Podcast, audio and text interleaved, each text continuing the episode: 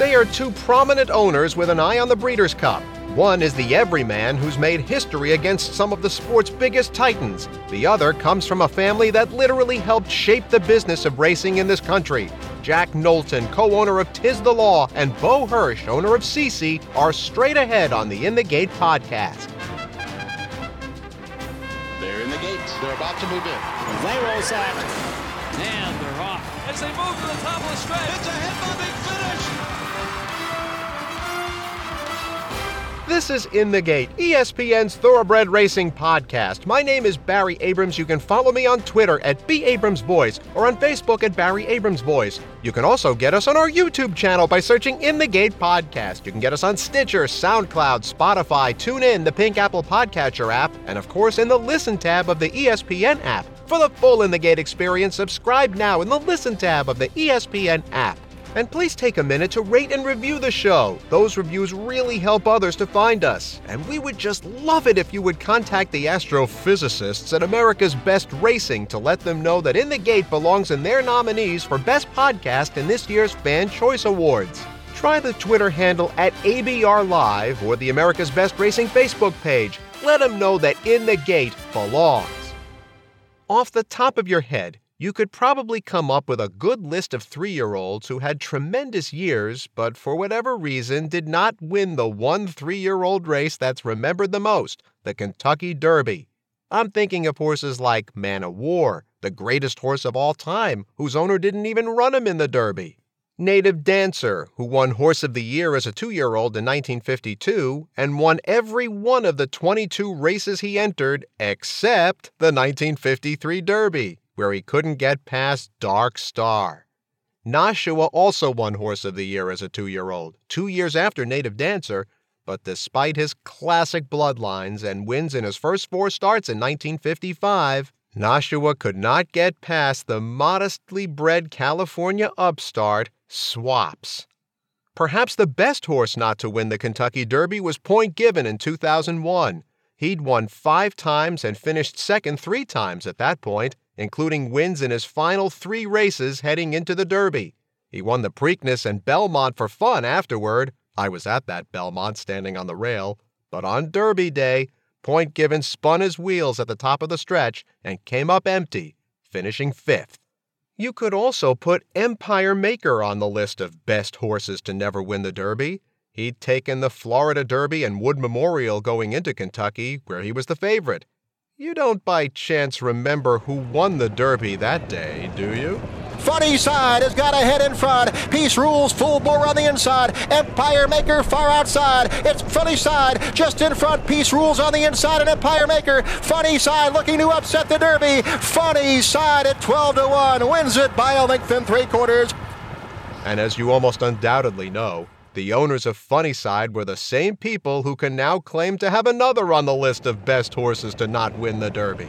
Tiz the Law colors authentic. Tiz the Law puts his white blaze in front as they turn for home, but authentic is not done yet. Authentic is digging down deep and fending off Tiz the Law so far. It's still authentic in front with a furlong to go. Tiz the Law's tenacious, but he's second. Mr. Big News, Honor A. P., too late. It is authentic in front. Tiz the Law final try. Authentic was always in front and he wins the Derby! Authentic, wire to wire. Tiz the Law had been nearly automatic up until the first Saturday in September. That still sounds weird, doesn't it? Convincing wins in the Holy Bull and Florida Derby before the shutdown, and then a slightly shortened Belmont Stakes and smashing win in the Travers at Saratoga all preceded that runner up effort to Authentic.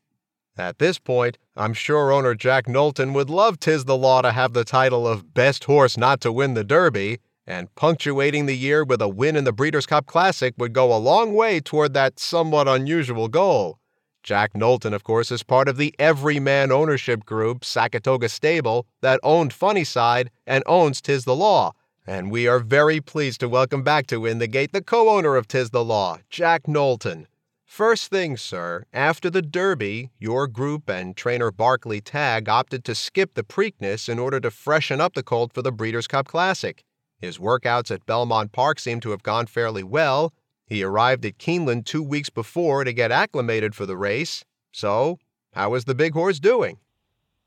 According to Barclay, he's very, very happy with where he's at. Very nice work, good stamina building work. Heather says he handles the track very well. So, as of now, everything, Barclay uh, can't say anything bad at all. So he's just doing great down there. And he would if he could. I know that. Now, knowing what you Oh, know yeah. now, would uh, Barclay or you have done anything different with Tiz the Law heading into the Derby? No, no. I mean, uh, you know, he had two superb works at uh, Saratoga, bounced out of the Travers. Couldn't have been any better. And, you know, for whatever reason, he just didn't seem to handle the track that well at Churchill. It's the only thing I can uh, attribute him getting beat in that race to. But certainly, Manny gave him the perfect ride. He had him right in position, and uh, when it was time to to keep going, he was just kind of spinning his wheels. I mean, it's not like he, you know, ran a bad race at 103 Beyer. He still beat I don't know 12, 13 horses, but you know that closing kick that we've gotten used to seeing. Uh, you know, from the Holy Bull and the Florida Derby and the Belmont and the Travers just wasn't there. And the only thing I can say, it wasn't like he was a tired horse going into the race. He just didn't seem to, you know, handle the track. But we don't have to go back there. So, uh, you know, we're going to be at, at Keeneland and uh, we're looking forward to having an opportunity to, you know, run in the biggest race of the year, first time with older horses. And at this point, it's at the top of the list of just about everybody is the, the Baffert Brigade and Tiz the Law. Yeah, we'll get to that in a second, but you did reference the Travers. I mean, how does winning that race just a few miles from your home stack up against the disappointment of just missing in the Derby? Well, fortunately, I'm I'm one of the two partners that was around with Funny Cide, so I've already won the Kentucky Derby. So, you know, obviously we wanted to win it with Tiz, and I wanted to to go two for two, and wanted it for Barclay and the whole team. But winning the Travers was huge, and the fact that for the first time in three Grade One wins this year, I and many of our partners were actually able to be there and see it live. That was huge. I mean, I've been going to the Travers for, you know, probably 40 years plus, and to have an opportunity to see our horse not only in the race but win the race and and dominate the race, run, you know, arguably the best race that any three-year-old or older horse has run this year, according to a lot of the numbers, was unbelievable. This colt had a bruised heel in February. Coincidentally, much of the racing world shut down in early March, of course. Now, Barclay Tagg said at the time that the foot was not a problem. That said, how much do you think the forced shutdown helped Tiz the Law, do you think? Well, I mean, it didn't really matter because our goal was Florida Derby. I mean, we we won the Holy Bull, and we were not going to run in the Fountain of Youth. You know, had we ever planned on running in the Fountain of Youth, then it would have been an issue. But that didn't. That was never our plan. Again, we were, you know, looking for a normal Triple Crown and go from the Holy Bull to the Florida Derby to the real Derby. Obviously, you know, that all got turned inside out, upside down. You know, fortunately, when everything else was being shut down, Gulfstream kept racing, and we were able to, you know, to win the Florida Derby. Jack Knowlton, co-owner of Tiz the Law, joins us here on In the Gate with the COVID situation and, of course, all that has happened in your life since Funny Cide in 2003, including your daughter's personal struggles, which we're not going to belabor here. How different is this ride for you than it was in 2003?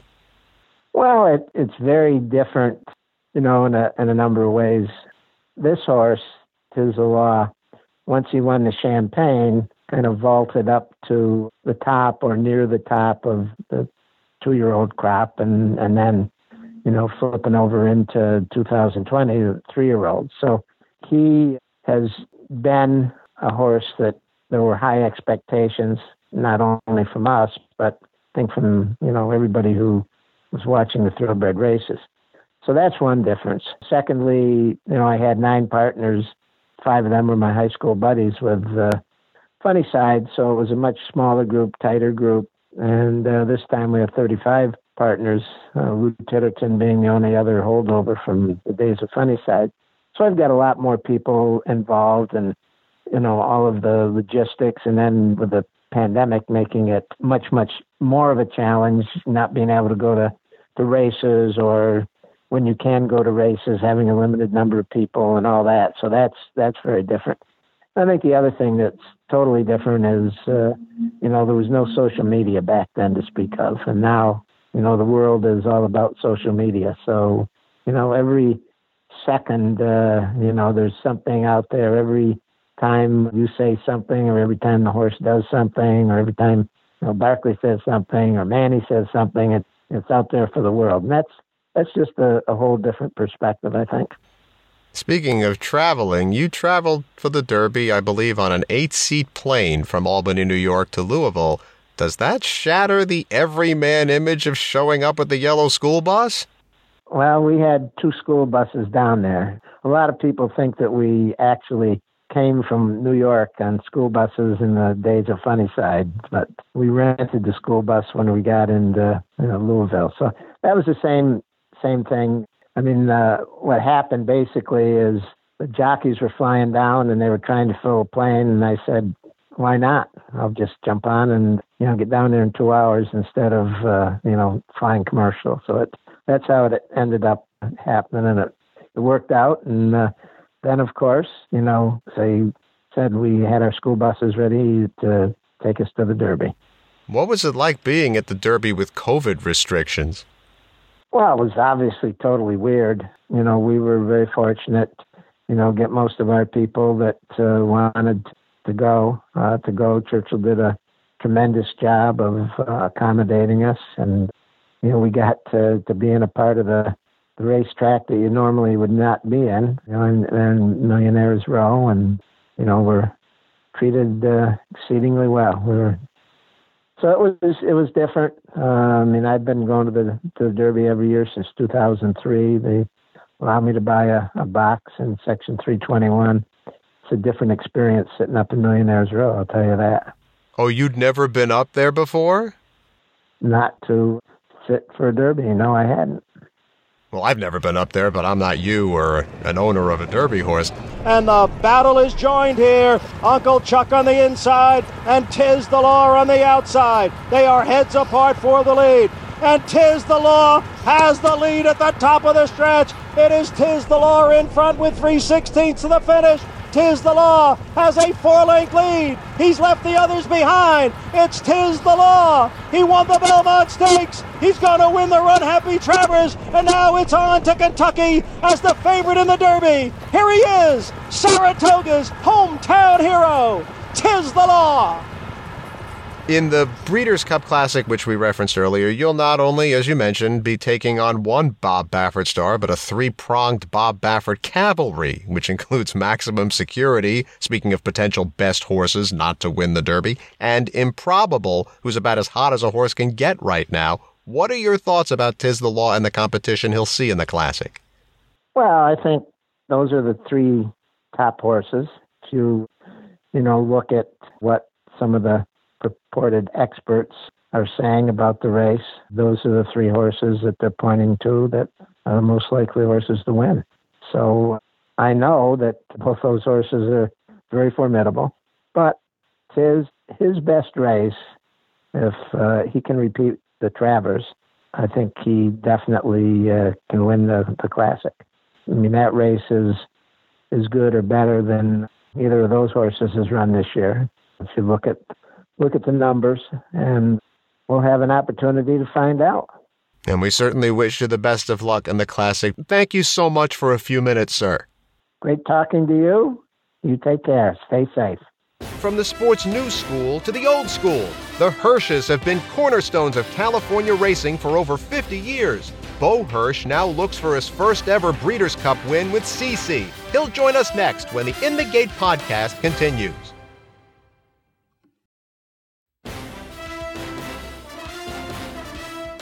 Welcome back to In the Gate. The date was October 11th, 1969. opening day at Santa Anita after a typical summer of racing at Del Mar in San Diego. Except this opening day was not typical. It was unlike anything thoroughbred racing in this country had ever seen before. Oh, the races themselves were pretty typical, including the Carleton Burke Handicap, the day's main event, won by Fiddle Isle beneath Willie the Shoe. What made the day so unusual was that the organization conducting the meeting was a new not for profit entity called the Oak Tree Racing Association. It was run by horsemen for horsemen with profits put back into research, development, and breeding. One of the people who helped start Oak Tree was prominent California horse owner Clement Lang Hirsch, who served as Oak Tree's president from those humble beginnings until his death in 2000. The Oak Tree meeting became a high point of the California racing season, especially when the Breeders' Cup started in 1984. Many of the California Breeders' Cup prep races we now know today began as a part of the Oak Tree meet. When Clement Hirsch died in 2000, one of his nine children, Clement Jr., known commonly as Bo, kept his father's racing operation alive. Well, Bo's more than kept it alive, especially when he sends out this prominent contender for the Breeders' Cup Distaff. So Ollie's Candy comes to the final furlong, but Ce Ce is gunning her down on the outside. Ce Ce and Ollie's Candy. These two will decide the apple blossom, and it's going to be desperately close. Ollie's Candy, Ce Ce, Ollie's Candy, and Ce Ce. Oh my. I think Ce Ce got up by an inch. The Apple Blossom was Ce Ce's third straight win and second straight Grade 1. She'd taken the Beholder Mile just as the world shut down in March. She's been a traveler, running in Arkansas, the Apple Blossom, back to Santa Anita, down to Del Mar for the race named for Clement L. Hirsch, and then east to Churchill Downs on the Derby undercard. She ran third, third, and fourth in those races after the Apple Blossom, which still has owner Bo Hirsch dreaming of something even his legendary father never did win a Breeders' Cup race. And we are pleased to welcome Bo Hirsch for the first time here to In the Gate. What has this experience with her been like for you? It's been wonderful. Uh, I I've been blessed over the years to have a better than average horse pop up. And when Ce Ce came along, it was wonderful. I didn't expect her to win her first race. Uh, when Michael McCarthy uh, decided to run her in the Beholder, I said, "My God, this is this is crazy." And then she won. And then we ran her. He talked me into running into the apple blossom, and he was very uh, positive about it and felt good about it, and, and we won. Then I started to become a believer, and that's when she got beat a couple times. And she uh, she's been a wonderful filly, winning two Grade One races for me, and this year, and I couldn't ask for more than that.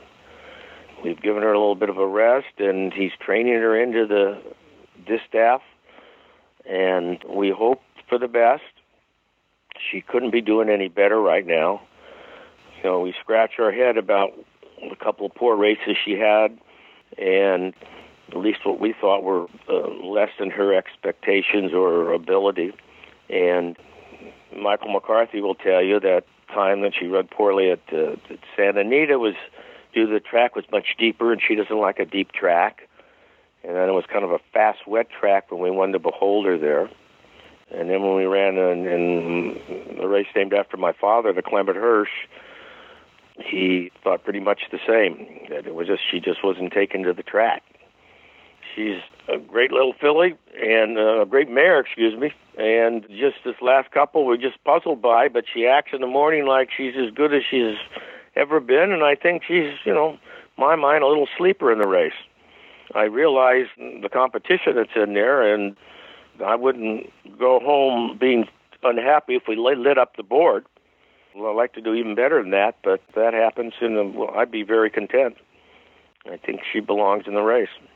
You'll be seeing Monomoy Girl there, who looks to be back in form after a year away. Ollie's Candy, Point of Honor, Valiance, Vexatious, and possibly even Swiss Skydiver, unless she runs in the Classic.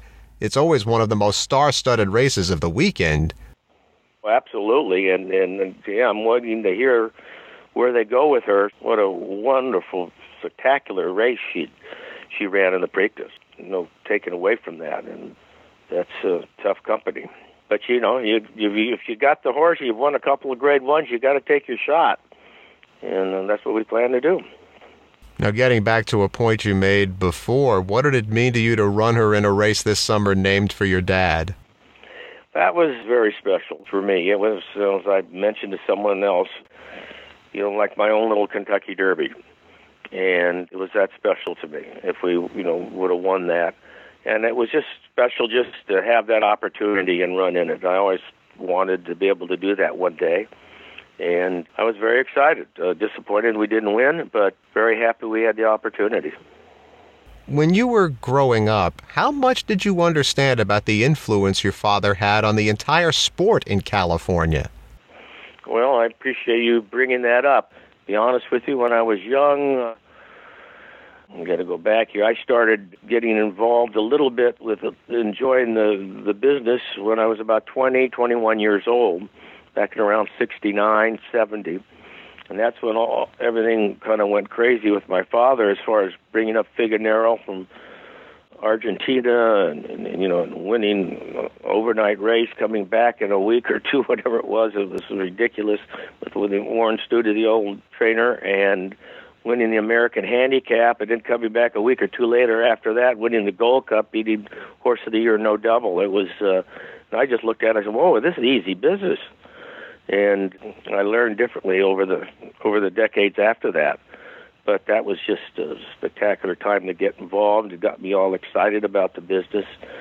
And then I spent some time with my father. That particular time in '69 was a very busy period for my father because that was right around the time when he put the group together to start Oak Tree, and he had to get permission from the governor and everything to get it done. And then I remember him telling me, or Jack Robbins, Dr. Jack Robbins, that was on the board with him, telling me the story that they went, uh, which I'm very proud of, that they they went to see Robert Strub, then the owner of Santa Anita, to get the final okay to run the run the oak tree there. And at the very end of the meeting, Robert Strub looked at my father and said, "Mr. Hirsch." if we go forward with this, this could cost not only your people some money, but it could cost Santa Anita a lot of money. And we're concerned that we could lose a few million dollars on this. And my father looked at him. He said, "You're covered." And Robert Strub looked at my father and said, "You got a deal."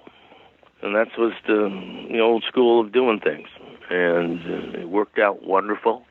It was run as a you know not-for-profit organization. That's why it went through so well because all the dollars went back into horse racing and the business and the charity side of the business.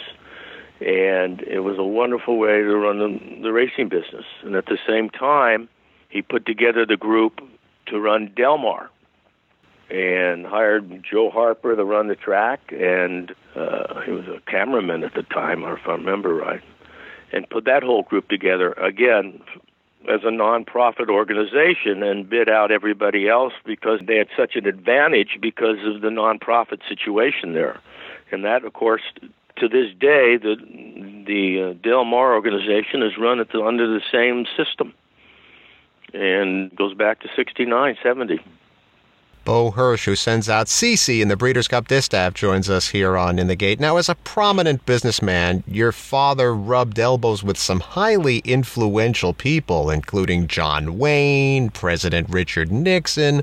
What are your favorite repeatable stories about being a part of that world? oh, boy. I never got to meet Richard Nixon, President Nixon. John Wayne, I did get to meet and he was a wonderful man. I I remember coming home one time to the house in Del Mar, and I was not told he was coming to the house to stay. I was just told that my room was given up for someone, and that I had to go sleep in this this other little room.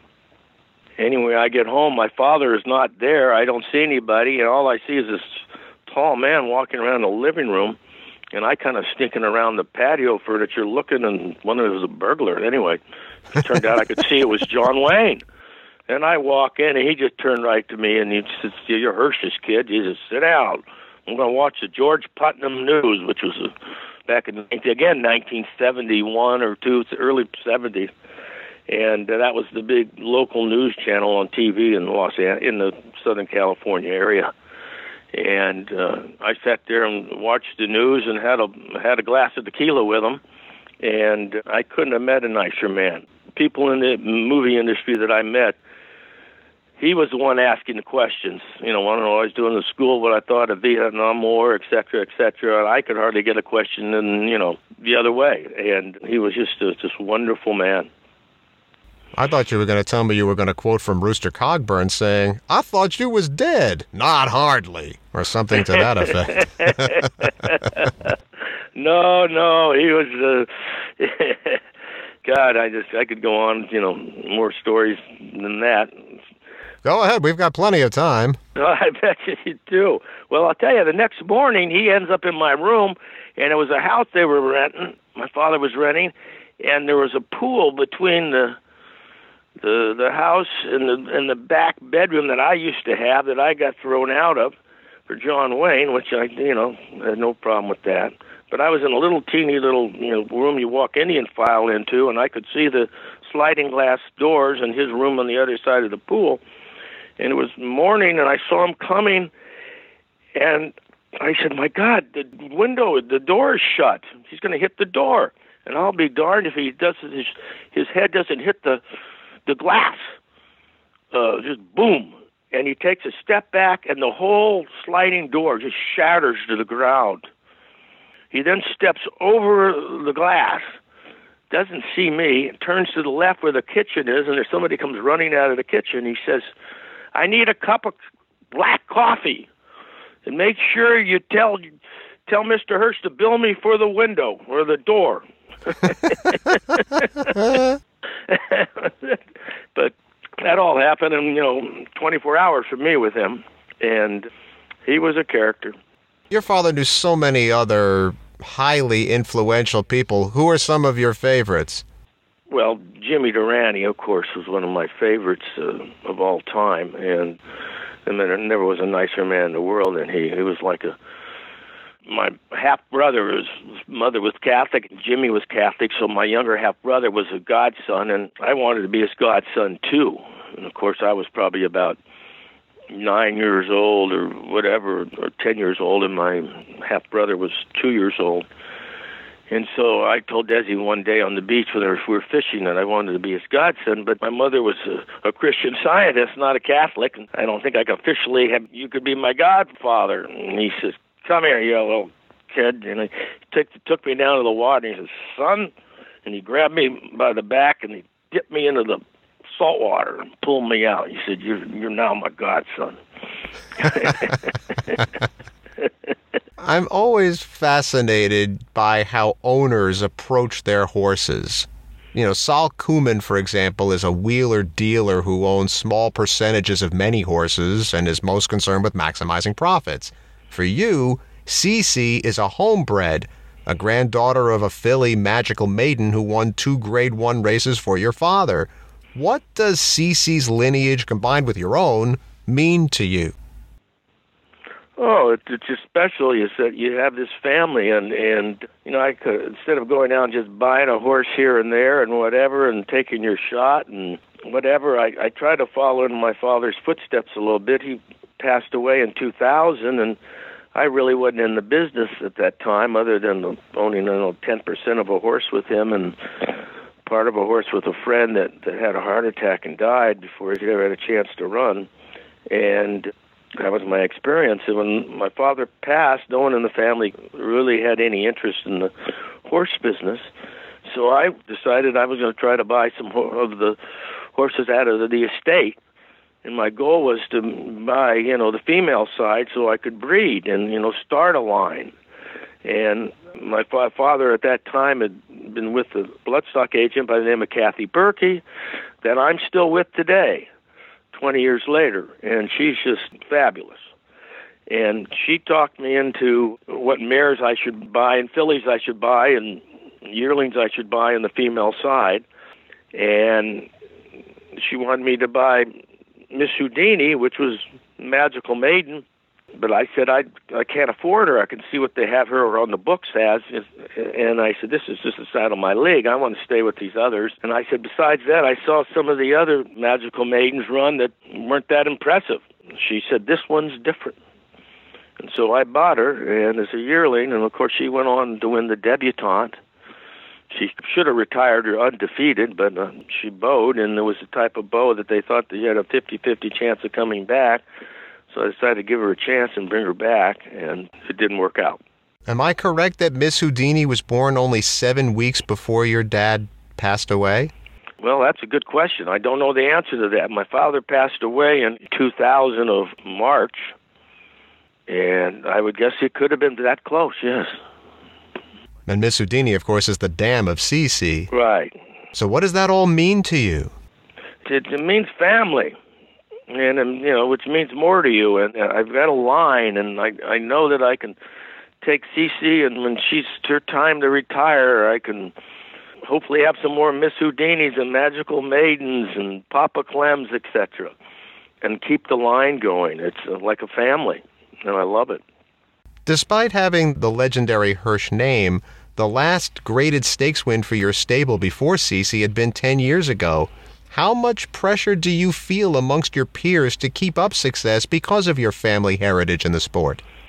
Oh, I I don't know. I'm more concerned about keeping up with keeping myself happy in the business.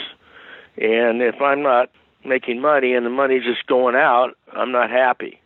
And what I've done in the last few years is I've tried to run it more like a business and I've decided for the most part to sell the colts and I just sold an American Pharoah Miss Houdini.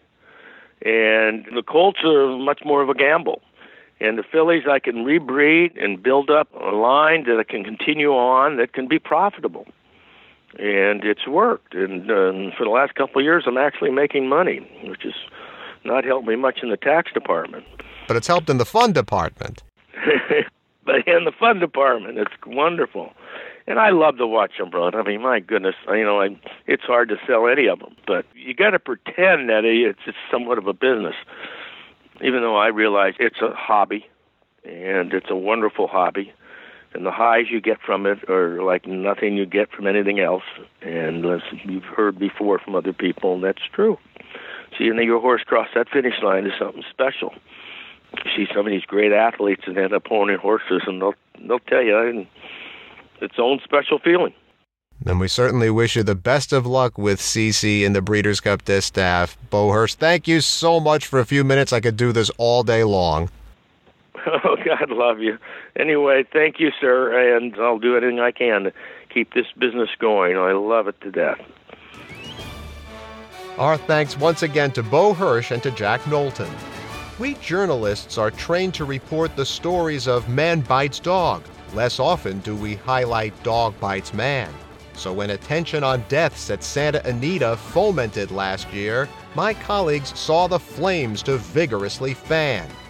Yet hardly anyone said a word when Del Mar came and went last year with nary a single fatality.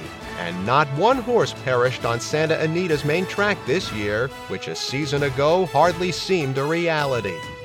But the bigger pipe dream would be for mainstream media to care. I don't think they hope the business will sunset, but we humans are simply programmed to seek out the negative. It's a survival skill to handle the next threat. Unfortunately, since racing in the States is decentralized, there's no one spreading this uplifting narrative.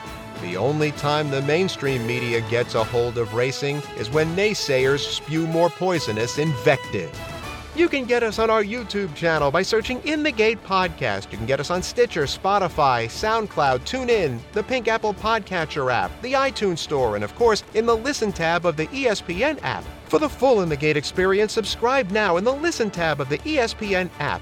And please take a minute to rate and review the show. Those reviews really help others find us, and it's now official you can vote for us in the 2020 Fan Choice Awards at America's Best Racing. We've been telling you since this time last year go on their Twitter handle at ABR Live or their Facebook page and tell them that In the Gate belongs in their finalists for Best Podcasts where we should have been last year. You can follow me on Twitter at B. Abrams Voice or on Facebook at Barry Abrams Voice. That's In the Gate for this week. I'm Barry Abrams. We hope you're safe and healthy as you listen to this, and we'll see you next time.